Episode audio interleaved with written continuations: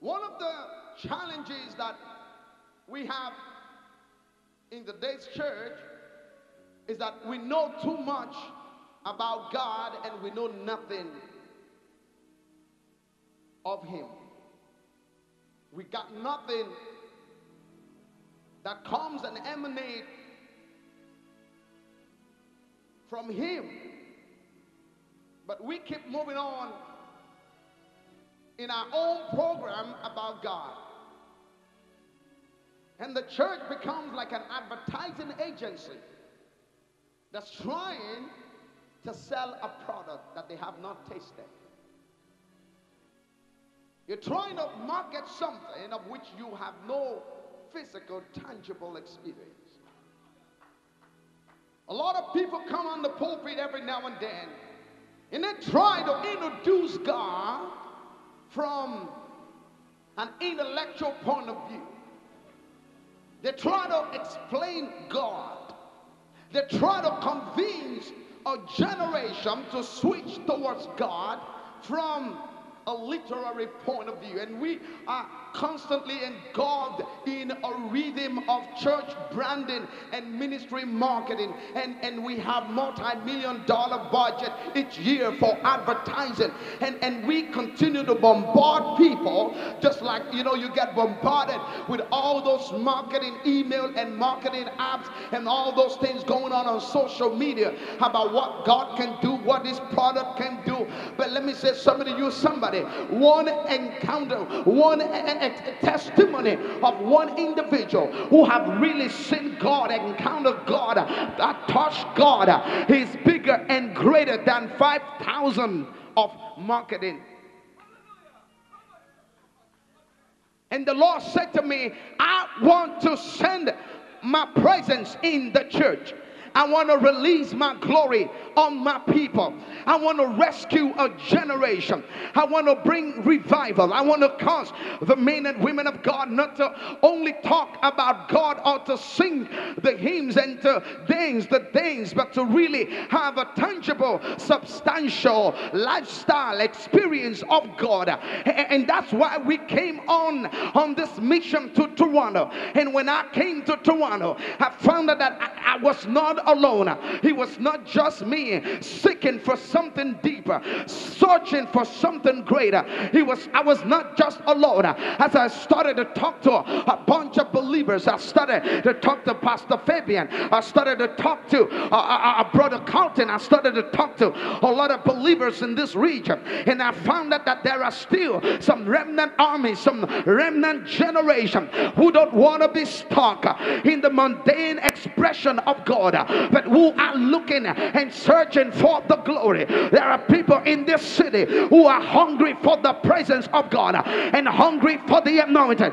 There are people who believe that the miracles of the Bible is not just old-time white fables, it's not just some gimmicks, and that God still moves. There are people who believe that though the prophetic has been distorted and it has been adulterated, but there is still the prophetic that is authentic and comes from God. And whatever it takes, it doesn't matter how long we gotta pray, it doesn't matter how long that we gotta fast. We're gonna stay on our knees, we're gonna hold on to the horn of the altar, we're not gonna bend, we're not gonna let the devil talk us out of our inheritance in Christ. We're gonna contend for the faith that was once delivered to the saints. We're gonna say, God, we want to drive the devil out of the church. I wish somebody would be on the keyboard and help me now. We're going to say, God, we want to drive the devil out of our marriages. Enough is enough of the Christian home acting crazy, Christian teenagers acting crazy, young men acting crazy. Lord, we're going to drive the devil out of the streets. We're going to drive the devil devil out of the highways and the byways. We are coming in the name of the Lord against the spirit of addiction.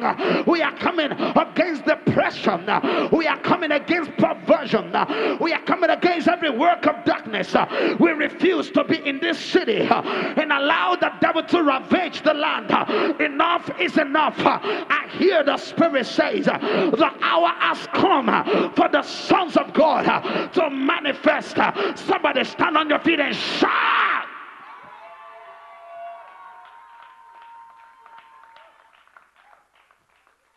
And that's what this house is about. Sit down for a few minutes. That's what God called us to do at this place, the Supernatural Life Center. That's what God called us to do. That's why I get up early in the morning and I come here sometimes 2 a.m., 3 a.m., and I start to pray. That's why my wife and I drive many nights on 407 and 401 and all them highways, Highway 27. That's why we drive every night and plead in the blood of Jesus upon this region because we understand that the politicians cannot, hallelujah, fix uh, the, all this craziness. They are spiritual. And until the saints of God uh, take on the front line uh, and begin to command and decree the things that be not to appear so there it's not going to be a change. Do you not know that one child of God who has the Spirit of God working inside of them uh, can unsettle a nation? Uh, one man by the name of Philip, uh, he went to Samaria, and one man, a Bible says, and there was great joy in the city of Samaria because one man came. Who am I talking to tonight? God told me to come and speak correct word, authentic gospel to somebody. And what the Spirit of God is saying is that in this hour I've anointed you and I've called you and I've separated you. I set you apart and I put my oil upon you and I place you in the family where you are. I place you in the industry where you are. I place you to be the limit breaker. I called you to be the line crosser. I called you to be the exception to the rule. I caused you to be contagious for the power, the living, moving, authentic power of the gospel gospel of Jesus that's on your life uh, to change uh, the region where you operate. If you're ready to go on that journey, say, I'm ready, Lord. So God told us to come here every day and to continue to seek his face. This is not the end of the move of God here. The propheticship is not the end, it's just the beginning. Tell somebody about beside you, say it's just the beginning. Oh, come on, tell somebody. Tell three people, say it's just the beginning. So what you're seeing right now, say, oh, I don't like it. Am I preaching the right church? What's the address of this place? Is this the right ministry? Okay, tell somebody. Tell somebody. Say it's just the beginning. Mm-mm-mm-mm. No, no, no. I need, I need some fire in this building. Tell somebody it's just the beginning. Tell, tell five people it's just the beginning. Come on, come on. Tell three people. Tell them it's just the beginning. It's just the beginning. It's just the beginning. This is just the start of something amazing. Glory to God. And tomorrow, by the grace of God, we're starting a 14 day countdown to the new year. Did you hear me, somebody? We're starting what? Say somebody. How many days? 14 day, yes ma'am, yes ma'am, we mean it, yes ma'am. 14 day countdown into the new year. Every day we're going to be meeting, Every day we're going to be here praying 14 day a countdown into destiny, into victory, into glory. Someone say, well, that's something. Yes, I know. That's all it takes. That's it takes that and much more for you to press into something humongous in this season. Because I'm tired of games. Tell three people I'm tired of games. I'm tired of doing church. I'm, I'm expecting the glory. So we're going to be having 14 day countdown into the new year. It's a prophetic season, and God is going to be opening us up into amazing di- dimensions of revelation and grace and glory. And I want you to please mark your calendar. Some of y'all need to even uh, be more uh, intentional in how you approach these 14 days and come here fasting. You come here believing, come here uh, uh, trusting God for something that is going to happen in your life. Tap somebody beside you and say, expression of God. No, not, not right. Come on, tap two people. Say expression of God. Say expression. So when you come to church, attitude is everything. Tell somebody, attitude is everything. Jesus could not do much work in Jerusalem because of their what? And then, you know, unbelief is an attitude. Come on, somebody. How do I know you don't believe something? How do I know you believe something? How do I know you know you're going to be blessed? How do you know somebody who is sick? How do you know somebody healthy? How do you know somebody depressed? Okay, so if you're sitting beside somebody with the wrong attitude, please, with my permission, take your bag, do a roll check to the right and to the left. And you see somebody who has a contagious depressive attitude. But like, glory, you know what? Come sit in my chair. I, I, permit you. Lift that. I'll be like, oh my God, I, I cannot handle. You need people on your right and your left who have a winning spirit. Are you ready, somebody? Okay, we don't want people who came to investigate what's happening here. Let's go check out what's going on. Let me, we are investigative Christians. We came to investigate what are they doing there. How many people showed up? What's, what's he preaching about? What's who, who, who's singing? Who's preaching? Uh, it's, it's, it's Juanita Bynum coming tonight. Oh, what's all going on? If you came with that kind of attitude and you see somebody like, just take your back, glory to God. I came for Jesus. I came to be blessed. Come and tell somebody, say tonight, God, come and say with an attitude, say, God will express the fullness of himself to you. Let me hear you say amen. Turn your Bibles with me tonight to the book of Acts of Apostles, chapter 12. I believe we're all going to read one verse, and I'll start to lay the foundation of what God wants to download tonight. Acts of Apostle, pardon me, 17 and verse 23. Acts of Apostle, chapter number 17 and verse 23. Tonight, I want to talk to you on what I call uh, the full expression of God. Acts 17 and verse 23. Acts 17 and 23. For as I walked around and looked carefully at your objects of worship, as I walked around and looked carefully at your objects of worship, I even found an altar with this inscription to an unknown God. So you are ignorant of the very thing you worship. And this is what I am going to proclaim to you.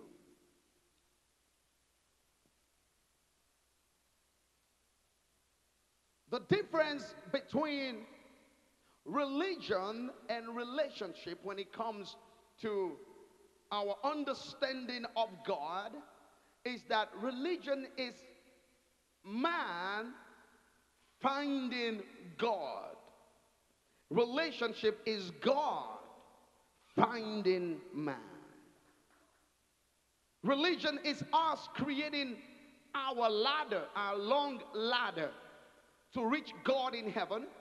And relationship is God sending down a ladder to take us to heaven. And Paul the Apostle in the first century Christianity walked to this city of Athens and he found out that the people were given to multiple worship of gods. They had a pantheon of gods that arrayed the streets of Athens.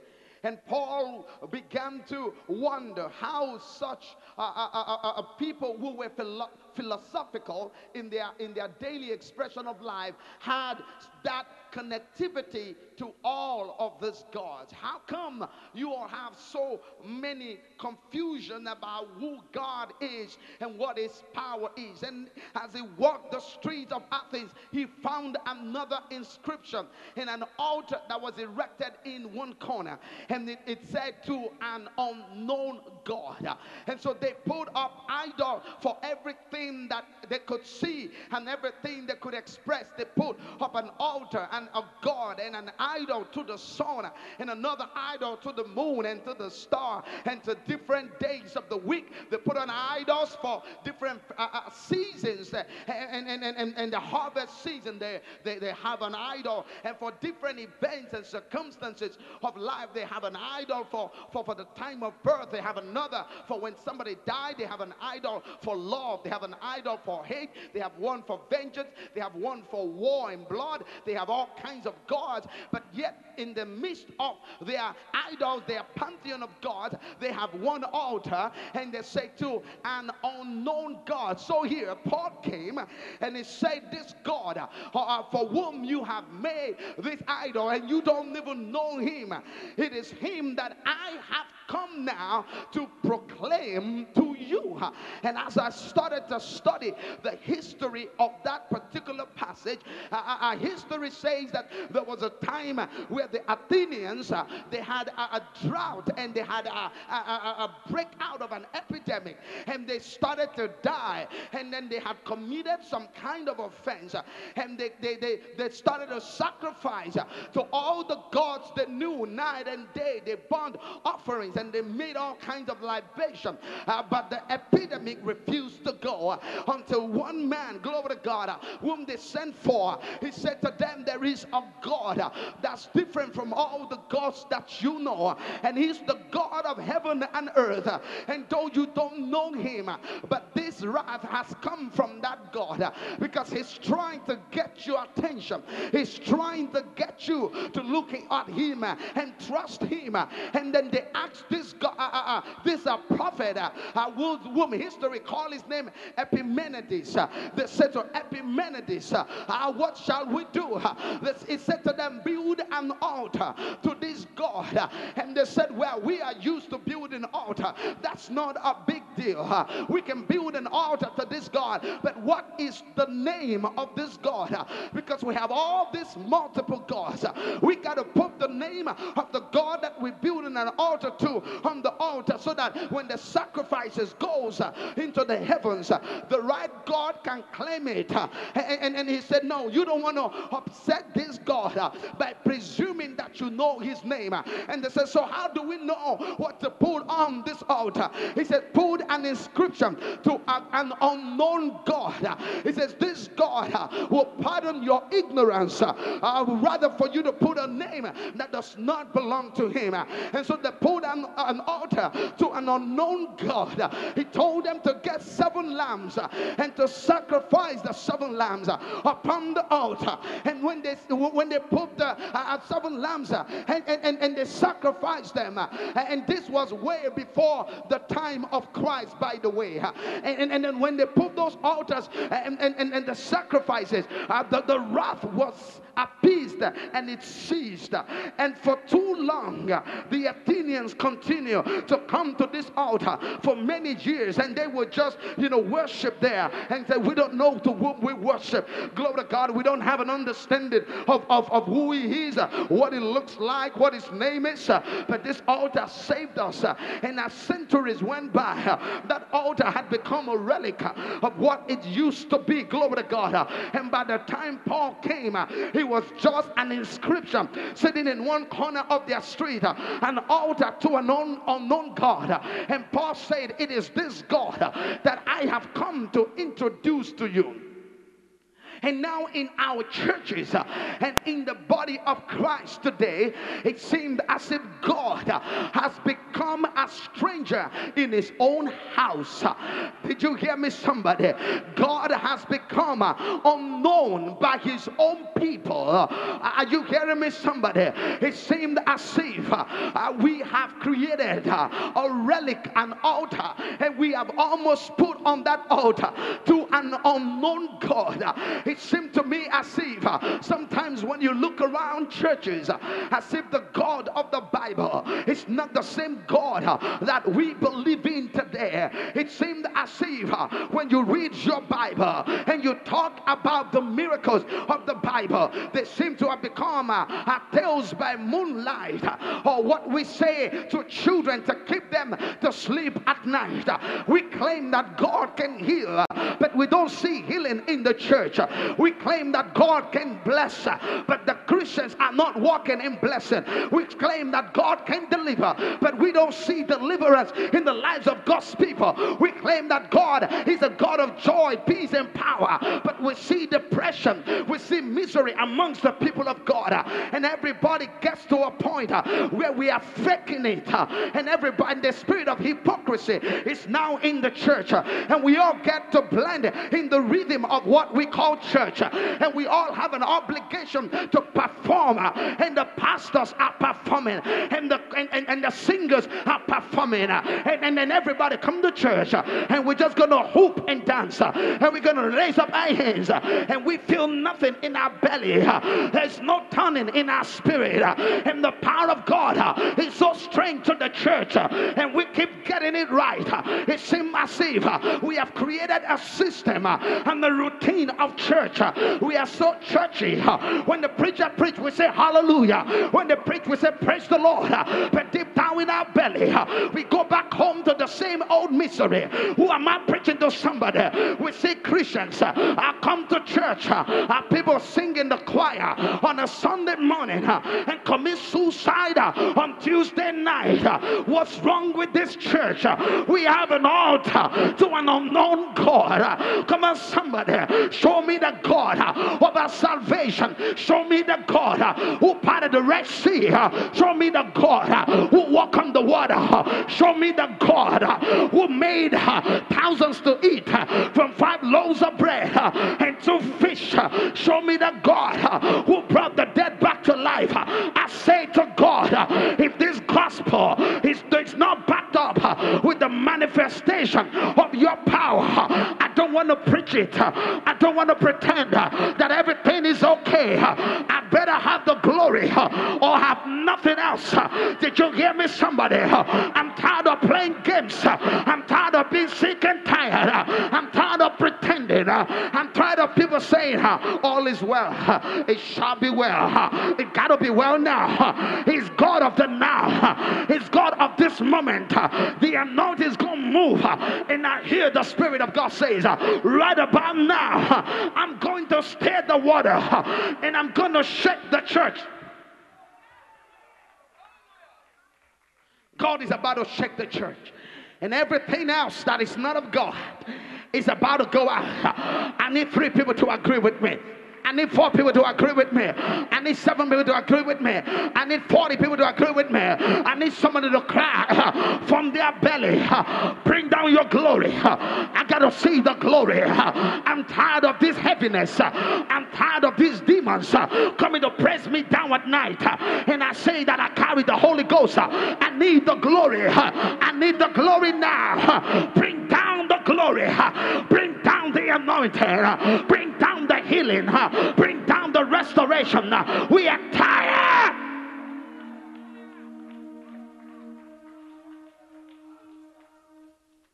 The God to whom you build an altar and you don't know him. I have come to explain or to proclaim him to you. You all sit down for a minute. The enemy understands this old time strategy that he cannot do anything to subdue the kingdom of God or the church of the living God. Listen, saying Satan knows that if he tries to attack the church from a frontal warfare, he's never going to prevail. Look at my eyes, everybody. Jesus said, I will build my church, and the gate of hell, help me somebody, shall not do what? Prevail against it. I want to help you here tonight. I want to help you here tonight because God is about to shift things in your life. And, and to prevail against something means you are advancing or charging at it. Are, are you with me, somebody?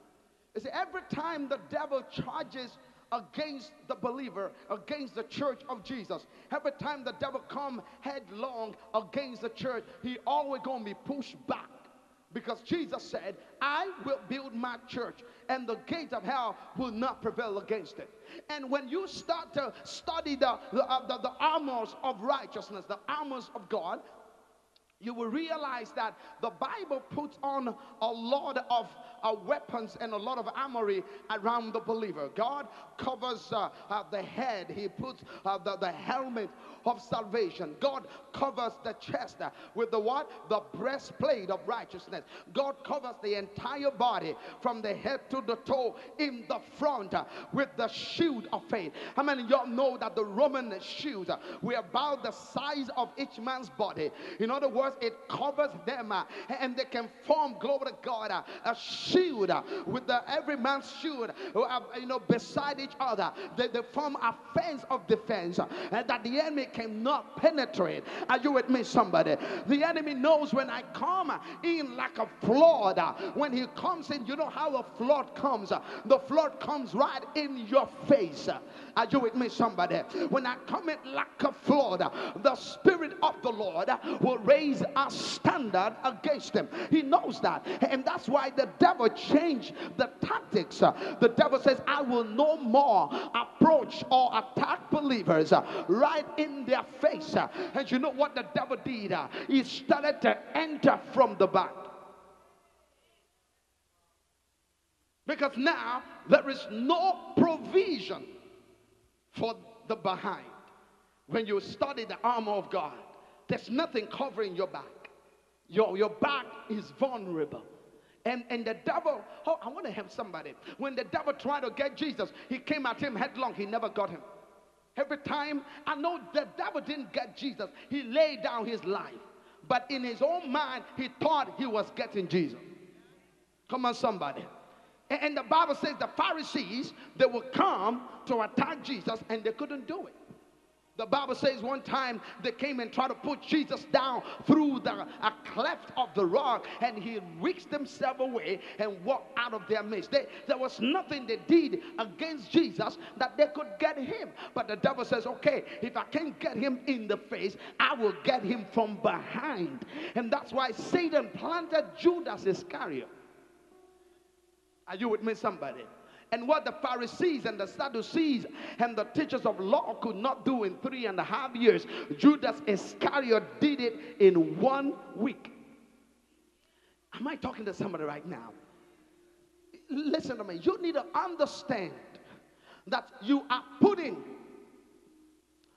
your focus on the wrong strategy of warfare and you are employing the rule of engagement if your concern is about what the devil is going to do in your face. Because when the, the Bible says they will come against you in one way, but they'll do what? They'll flee in seven ways. So when you focus on what the devil is doing in your face, you are you are adopting the wrong rule of engagement. Because the devil ain't about what he's going to do in your face. Because he knows each time he comes in your face, the Spirit of the Lord will raise a standard. That's why you had that accident and you didn't die. Did you hear me, somebody?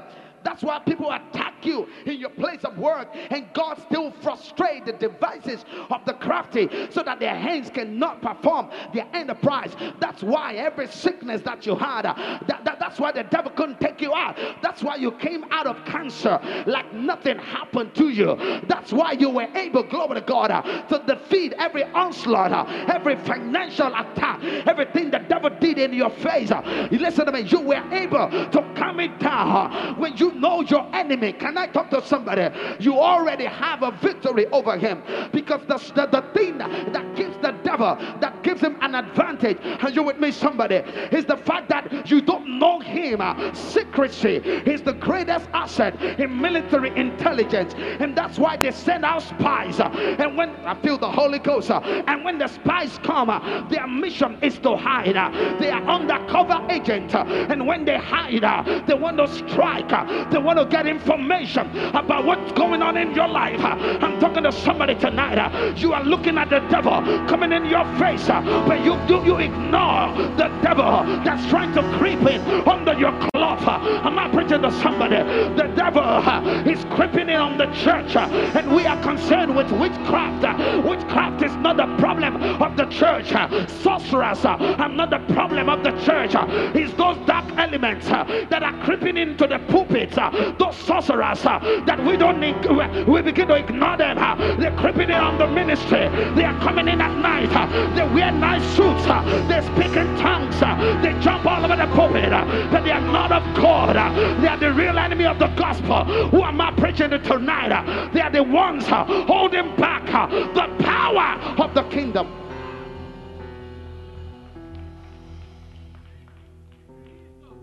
I want to help somebody tonight. The devil says, I'm going to creep in from inside from the back of the church. Listen to me. Let the saints be engaged at fighting me in the front line. But they, they know that they can i can never defeat them on the front line. So i'm to plant an adulteration of the gospel right in their midst. And that's what the devil does. Listen to me somebody. When the devil to take somebody out he doesn't have to send 10 witches. He only need to send you one friend Uh, who is not really your friend. Uh, can I talk to somebody right now? Uh, what 500 witches cannot do in 10 years if you have a friend in your life who is a serpent? Can I talk to somebody who is the snake who is carrying out the devil's assignment? That person will be there waiting for the right time to strike you when you have a, a, a situation. They are the first person that you pick the phone and call. Who am I talking to right now? They develop trust. They make you depend on them. Uh, they make you feel uh, or think uh, that they are there to serve you, but they are waiting for the wrong time to strike you out. Can I speak to somebody? Don't care about those who came to be your enemies because you already know. If someone told you that I'm an armed robber, I'm coming to your house on the 28th of December at 2 a.m. Tell me if they're going to break in. That mission is forfeited. That when somebody says, I'm your friend, I love you, I care about you, we are this together. But in deep, in the real sense, they are not serving you.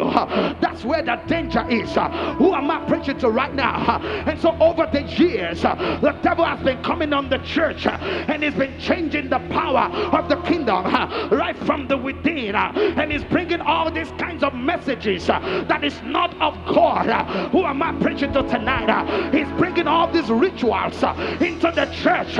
He's bringing the spirit of religion. He's bringing all this tradition of man.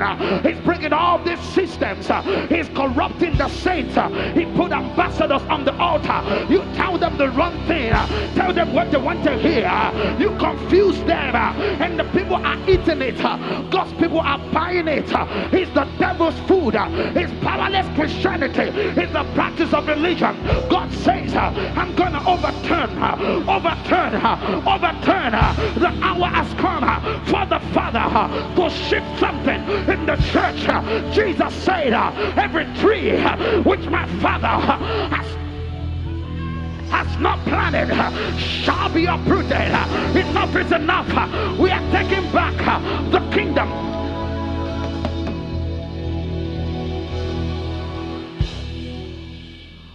Oh. We are taking back the kingdom. Tell somebody, take it back. Satan knows if I attack the Christian in their face, I can't get them. Let me creep in from behind and mess them up. And so for generation, are you with me, somebody? Somebody say, if you're here, say, I'm here. For generation, the church has been contending with demonic forces within its own house. And what the devil wants to do is to take out the authenticity of the gospel and the simplicity of the gospel. Look at my eye, somebody. He wants to do what?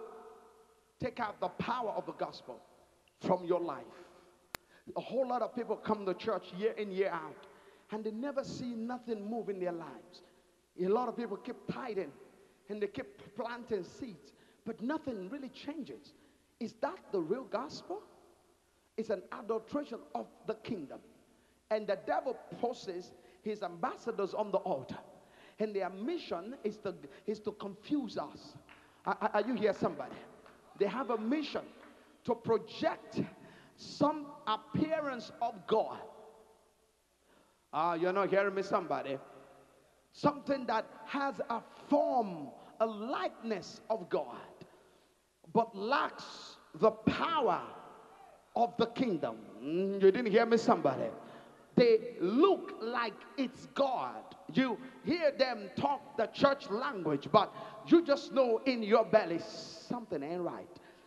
And, and, and one thing I know about the authentic God, oh God, help me now is that the God uh, whom we serve and whose we are, He places the anointing as a watch, as a sensor in the belly of every believer. Have you ever been in an atmosphere that you enter and the, and the preacher's preaching good? He's got a nice suit on, but you just feel an unsettled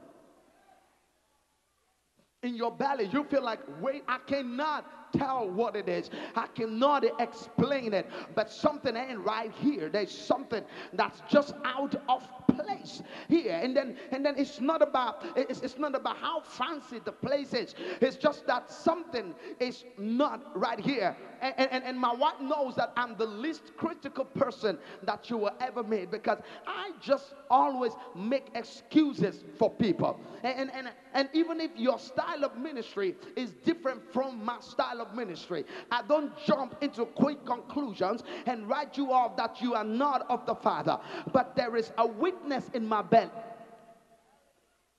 there is a witness inside of me that begins to uh, uh, try to tune into the presence of God. Listen to me. Some of the most amazing encounters of God that I have witnessed happened, glory to God, in some of the most remote parts of the world where people don't have uh, clean water, no electricity, glory to God, no fancy roof, no carpet, no sound system, no uh, high tech lighting, but they just came to have a, a, God connection. Glory to God. You see kids uh, are dancing under the rain. You see the anointing of the Holy Ghost. One missionary went to some parts of Africa and then she started to raise an army of orphans, an army of little kids who, who had lost every hope of survival in this life. And those army of little children, they turned into intercessors and they turned into healing evangelists. And, and, and there was a time that three three of those children raised up the dead. I mean, they were less than 20, they were 13 and 14 and 9 and 10, and they would go out and raise the dead and pray on the sick, and they would recover. And then you can see the glory of God on little kids with tattered clothes who just love God, and yet we cannot see the presence of God in the churches in Toronto. We, and then we have every beautiful things, and some of us we make way more money than we actually need, and yet we are depressed. And you see children who have not eaten for two days dancing and say, In the presence of God, there is fullness of joy because the devil knows when the gospel is preached in simplicity and authority, miracles will happen. And I'm not talking about demonic miracles, I'm talking about the miracles that come from God. So, Satan now I want to help somebody tonight. He started to engage the church in subtle but antithetical gospel concept. Number one thing the devil began to promote is an emphasis on intellectualism. And we now seem to be worshiping intellectualism and logic rather than the power of God. And Paul said, For our gospel came on unto you with the enticing words of men's wisdom, but in a demonstration of the power and the Spirit of God. And the church has drifted away from that simple, powerful uh, message of the gospel, and everybody is trying to be intellectual. And now it's getting to a point where preachers are no more pastors. They don't like being called pastor. Call me motivational speaker. Uh, are you hearing me, somebody? I'm, I'm an empowerment specialist. And, and, and sometimes you hear people take two hours, three hours, one 90 minutes of their time to speak to God's people. Oh God Almighty. And the church is the house of prayer, the house of power. It's a spiritual embodiment. The Bible says the foundation and pillar of truth. And they, and they speak to God's people. And all that they keep telling God's people is the philosophy of man, the enticing words of men's wisdom. Ah, claim it, get it, feel it, do it and they try to appeal to your senses. And the church now has drifted to the point that people have become intellectual junkie. They want to be served uh, with your degrees. And, and, don't, don't, don't, don't, don't be poor. I've got a couple of degrees myself. But Paul the apostle said, When I gather all the degrees, uh, the things that are gained to me, I count them loss uh, that I might win Christ. Hear me? Because the real power of the gospel is not demonstrated demonstrated by men who are intellectual, but the power of the gospel is demonstrated from the Spirit of God. Can I talk to somebody right now? A Bible says, For you know that not many of you who are learned after the wisdom of men, but God has used the foolish things of this world to confound the things that are wise, and God has used the weak things of this world to confound the things that are strong. Can I bring to somebody? God is not looking for the intellectual. God is not looking for the graduate from Harvard. God is not looking for people who can come here and impress us with how much they know. God is looking for somebody with a humble spirit, a willing vessel, a prayerful woman, a prayerful man. Show me somebody who knows their God.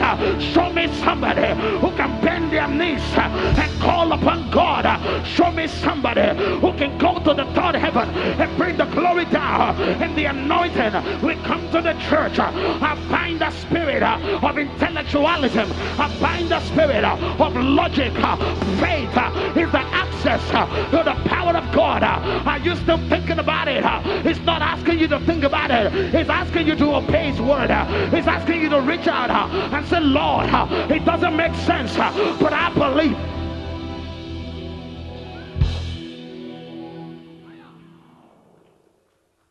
When it makes sense to you, it's not God. None of the things of God make sense. I was preaching here a few days ago. I said it's a senseless gospel. Did you hear me, somebody? It's a what?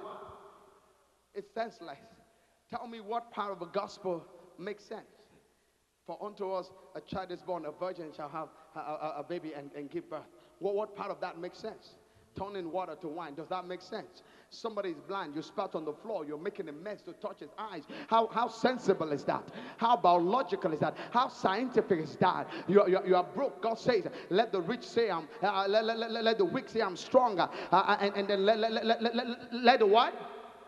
Paul says I'm rich. How can you tell me that I'm rich, man of God, when in fact I'm what? I'm poor. God says you proclaim what you see. For faith, call it those things that be not as though they were. How can you be feeling down? And God says, uh, when men are cast down, I shall say there is lifting up. None of the things of God make sense. Uh, and as long as this church, uh, this 21st century church, uh, these believers who are addicted to their intellectualism, this information technology generation, as long as when we come to the presence of God, uh, we put down our high look uh, and our logic uh, and all the things that we think we know and we submit to God's glory. And you say, God, I'm tired of trying to fix my life. And we believe Google, but we don't believe our Bible. I'm trying, oh God, I'm, I'm, I'm, I'm, I'm tired of trying to fix my destiny. I come to you, God. We believe the marriage expert, but we don't believe God's word uh, about marriage. Uh, we believe the financial expert. Uh, we read New York Times. We try to read the readings of the New Stock New York stock market, but we don't read our Bible. We leave the word of God apart. The Bible says, "For my God, I don't care what the economy says, my God shall supply all all manage according to his riches and glory through Christ Jesus. Come on, somebody. You get to a point where the Bible becomes your reason, the Bible becomes your philosophy, the Bible becomes your ideology, the Bible becomes your way of thought. What is not in the Word of God, I don't want it. I don't care who is doing it. I don't care who is making it popular. I don't care what Oprah Winfrey says. I don't care what Dr. Phil says. If it's not in the Bible, I don't want it. I want the Bible. I want the power of the Bible. I want the blessing of the Bible.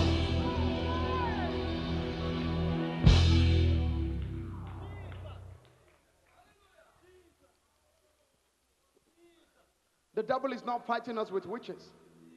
It's fighting us with teachers who are promoting intellectualism. Who are telling God's people, don't worry about it. you just start to depend on the wisdom of man. Many of God's people are missing out on their destiny because they trust in the wisdom of God, of man, rather than the power of God. The Bible says Elisha, he sat in the corner of his house and he saw everything that the Syrian army were planning because the Spirit of the Lord showed him. And he would send a message to the king of Israel. Say, do not go this way, avoid that way, avoid that way. And, and, the, and the king of Syria said, We have a snitch here. We have somebody telling out on us. How did they know what we're planning? And somebody said, Well, there is a man of God. He knows what you do in your own very bed.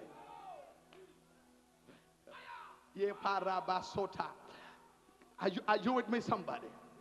My God, there's an anointing in this building. Men are not moved by bread. They are not moved. Men that change the word for God. They are not moved by the enticing words of men's wisdom. They are not moved by what they know, what they see. They are moved by revelation of God men that walk as gods among men because they have been to the third heaven. men who have no inhibition, no jurisdiction, nothing holding them, nothing stopping them. Can you talk to somebody? You don't need a prophet to mess up your mind. You don't need somebody to tell you there's a witch in your family because you've been to heaven and back. You hearing me, somebody? You've been to heaven and back. You've been to the glory of God. You've touched the hem of his garment. You know your father. He says, I know my sheep. They hear my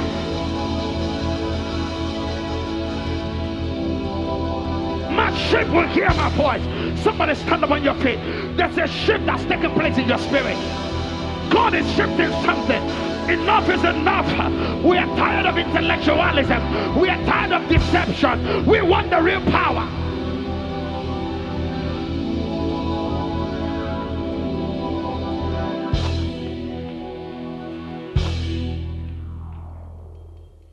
There's a, there's a man of God. He knows what you do in your own bed. Nothing is hidden from this man of God. He said, Really? He said, Send me some soldiers to get him. The Bible said they sent Elisha some soldiers. And when they got to where the man of God was, and they said, Elisha, uh, we have come to get you. The Bible says all around uh, they surrounded uh, the entire mountain, the entire neighborhood with soldiers uh, because they came to get one man, a prophet of God, uh, one man who hears from God. Uh, is bigger than an army. Are you hearing me, somebody? Why do the people rage and the people imagine a vain thing? The kings of the earth they take counsel together against the Lord and against his anointed. Uh, he that sit in heaven, he shall laugh at them. The Lord shall speak to them in the region. One child of God is all it takes for a family to change. One child of God is all it takes for a school to change. One child of God is what it takes for an office to change.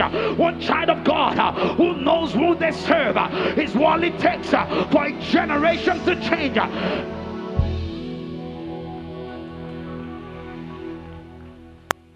They send the soldiers to, to get one man.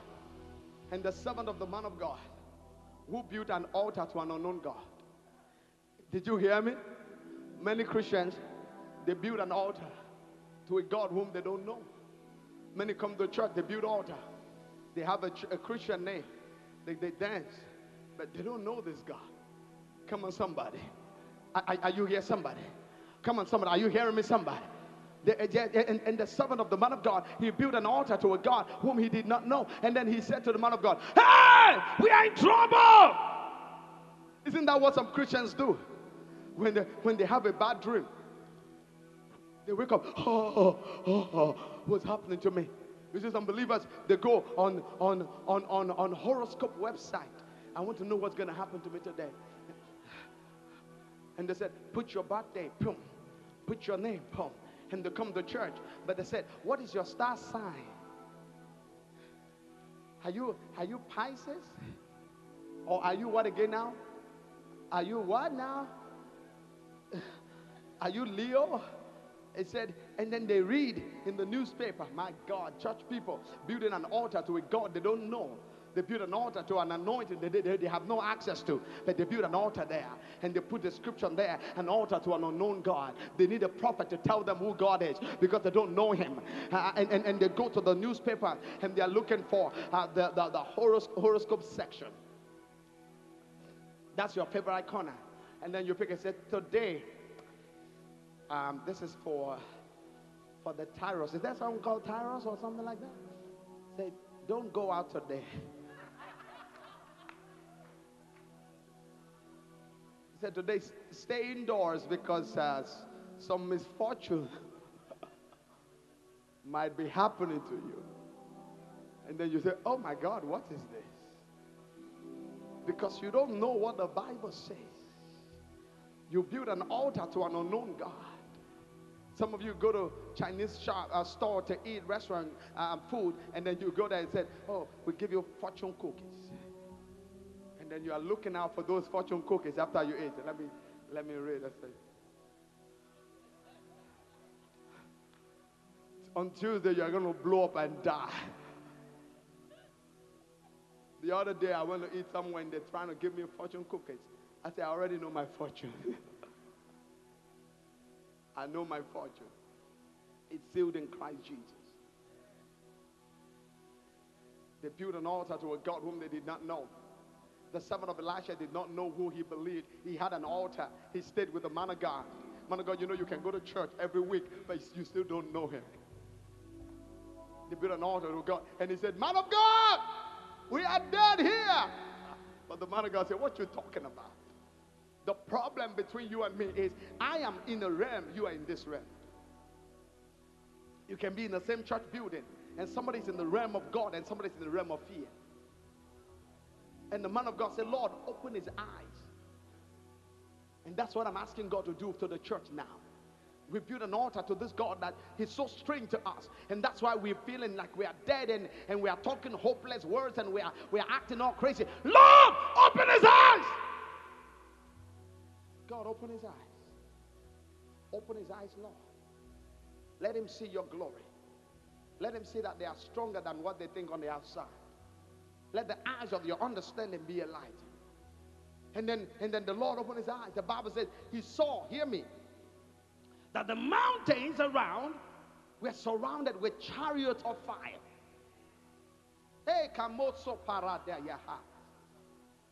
Indabosia labaha. Hear me, somebody. The chariot of fire did not come when God opened his eyes, he only saw it. Even now, there is victory in your life, you just don't know it. Even now, there is provision in your life, you're just blind to see it. Even now, everything that seems to be working against you is working for your good, but you just don't see it. Open his eyes. And when the Lord opened his eyes, please sit down for two minutes. I'm almost done. The Syrians came, and the man of God said, Lord, give them blindness. Give them blindness. Faith is the link to the power of God. And nothing about the faith makes sense. Nothing about it makes sense. Because God is going to use the ridiculous to produce the miraculous. And as long as you are being spoon fed by a spiritual junk meal of intellectualism, it will never boost your faith to trust God for the impossible. It's going to keep appealing to your senses. And it's going to make you think through everything with the meticulous detail of a carnal mind. But it's not going to stretch your faith to believe God. And so the devil is killing the miracles from within the church because he knows he cannot attack us from the front line. Am I talking to somebody? Let me enter them from behind and plant my people there who have not seen the power of the gospel. Some of the people teaching and preaching on the pulpit have not even experienced salvation.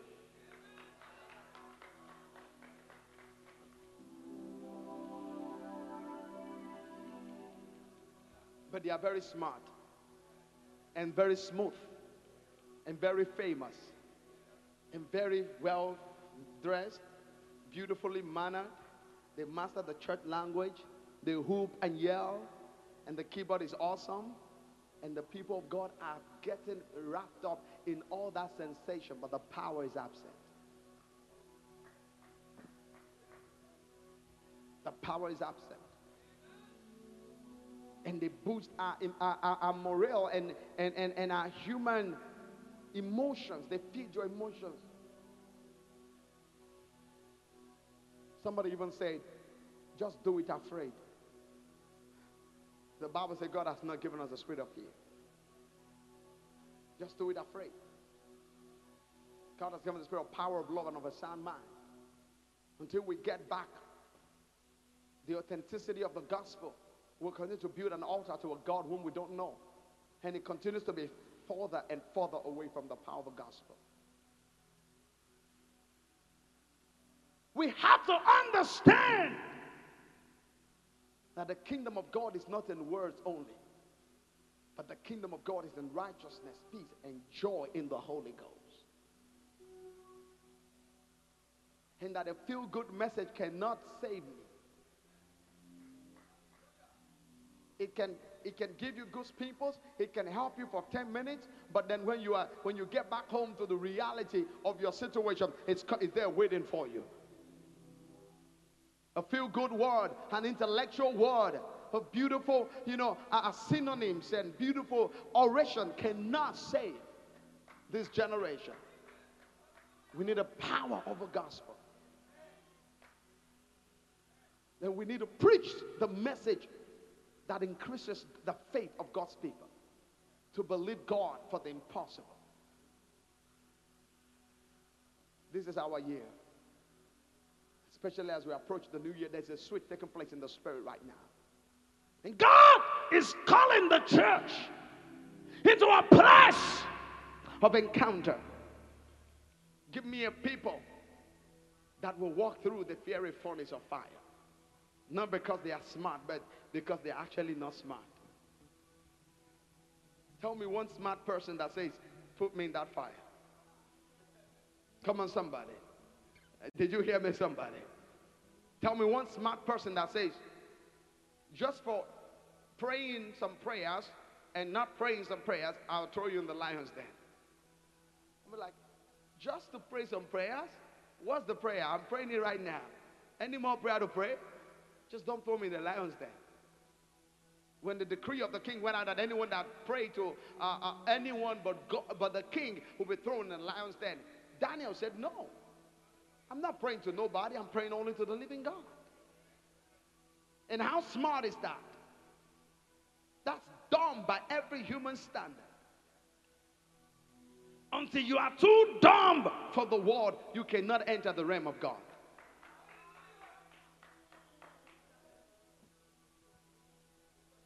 When your life still makes sense to your unbelieving friends, you can't see the glory of God. When they understand you, you, you are not with God. When God is moving your life, nobody is going to understand you. You tell them, I heard the word from the Lord. They say, uh uh uh. uh. You started again. You're not making sense. I know I'm not making sense because I'm not operating from the realm of senses. I'm operating from the higher realm. Am I talking to somebody right now?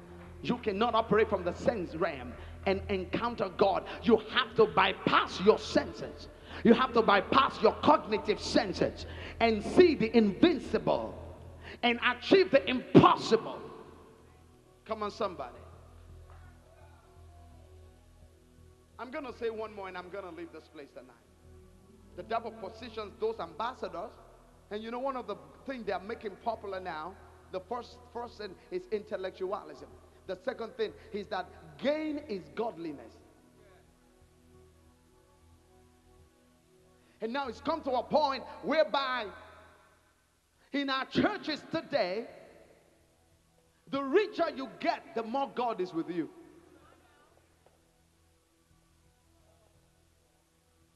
And people look at your car to judge your anointing. And when you go to pastors' conferences, it's even worse. Because everybody's asking, what's he driving? What suit is he wearing? And pastors ask, who are you wearing? I'm wearing Armani.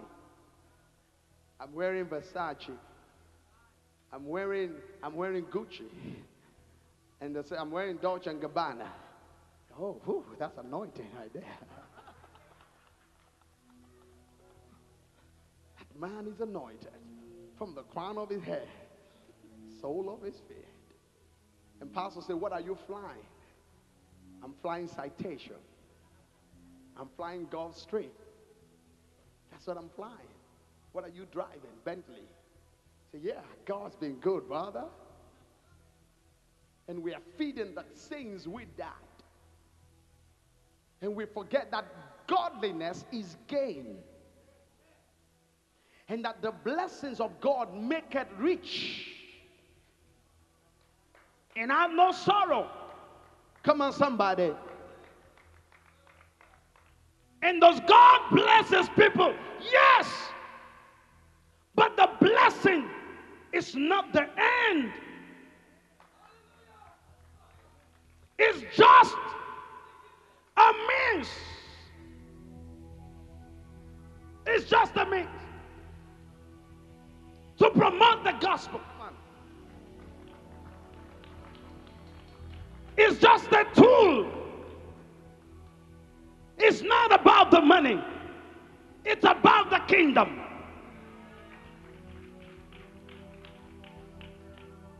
And we are misguiding and misleading an entire generation into coming to church because they have a financial need and nothing more.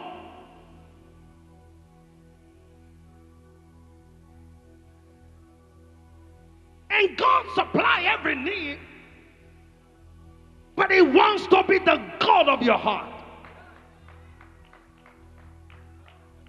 And this is where it gets subtle now.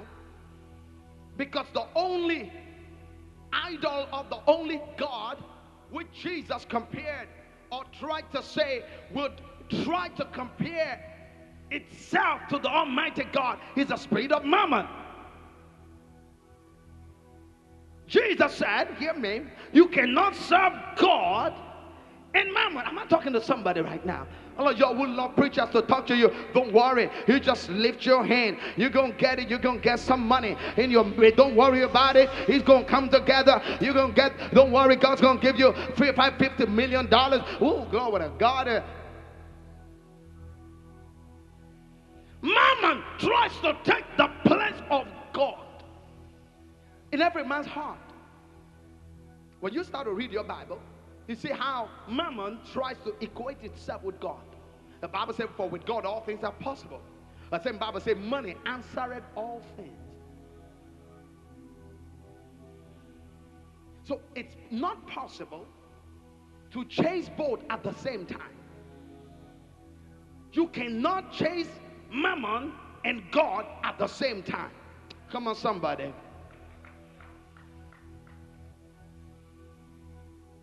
But when you become a chaser of God, He says, Don't worry. You seek first the kingdom and his righteousness. Let me change your life. Let me change your thought process. Let me change the way of your thinking. You can have more money and be more miserable. But let me give you a change of soul. Let me deliver you. I've seen people who have money, but they commit a suicide. One platinum selling artist in the UK, in London, very young, very charming, very pretty girl, very successful. She's wealthy. She died in her own condo in the midst of that success. She committed suicide. Why? Because there's no amount of money that can replace the joy of the Lord. There's no amount of money that can replace the peace of God. Jesus said, My peace I give unto you. Not as the world giveth. There's no amount of money that can chase demons away from under your bed at night. And when all you hear every Sunday is this gospel that tells you, don't worry, needs are met, money cometh, money cometh, claim it, money right, money left, and you don't have a hunger for God. You are exalting mammon above the living God. And as we seek the kingdom, God blesses you. You didn't even take time to observe it. It's the bankers that tell you how blessed you really are. And you say, Really? It's all for the kingdom. You're not consumed by it. And you know why God hasn't even opened certain doors for some people? Because God knows the moment I bless you, that's the last day you'll be in church. God knows some people, they're going to have long life if they did not have certain access to money. I said, if I give you some money, you're going to die so quick. People ask, whoa. I said to people, money has no character. It takes on the character of its owner. I'll never know your character until you have a control of a sizable amount of money. Are you with me, somebody? But when, the, when, when you have good finance, good money in your hands, then your real personality comes. When you don't need to work for nobody. When you don't have to come to church and clean the floor. When you're a millionaire and you come to the church and wash the bathroom, now you are humble.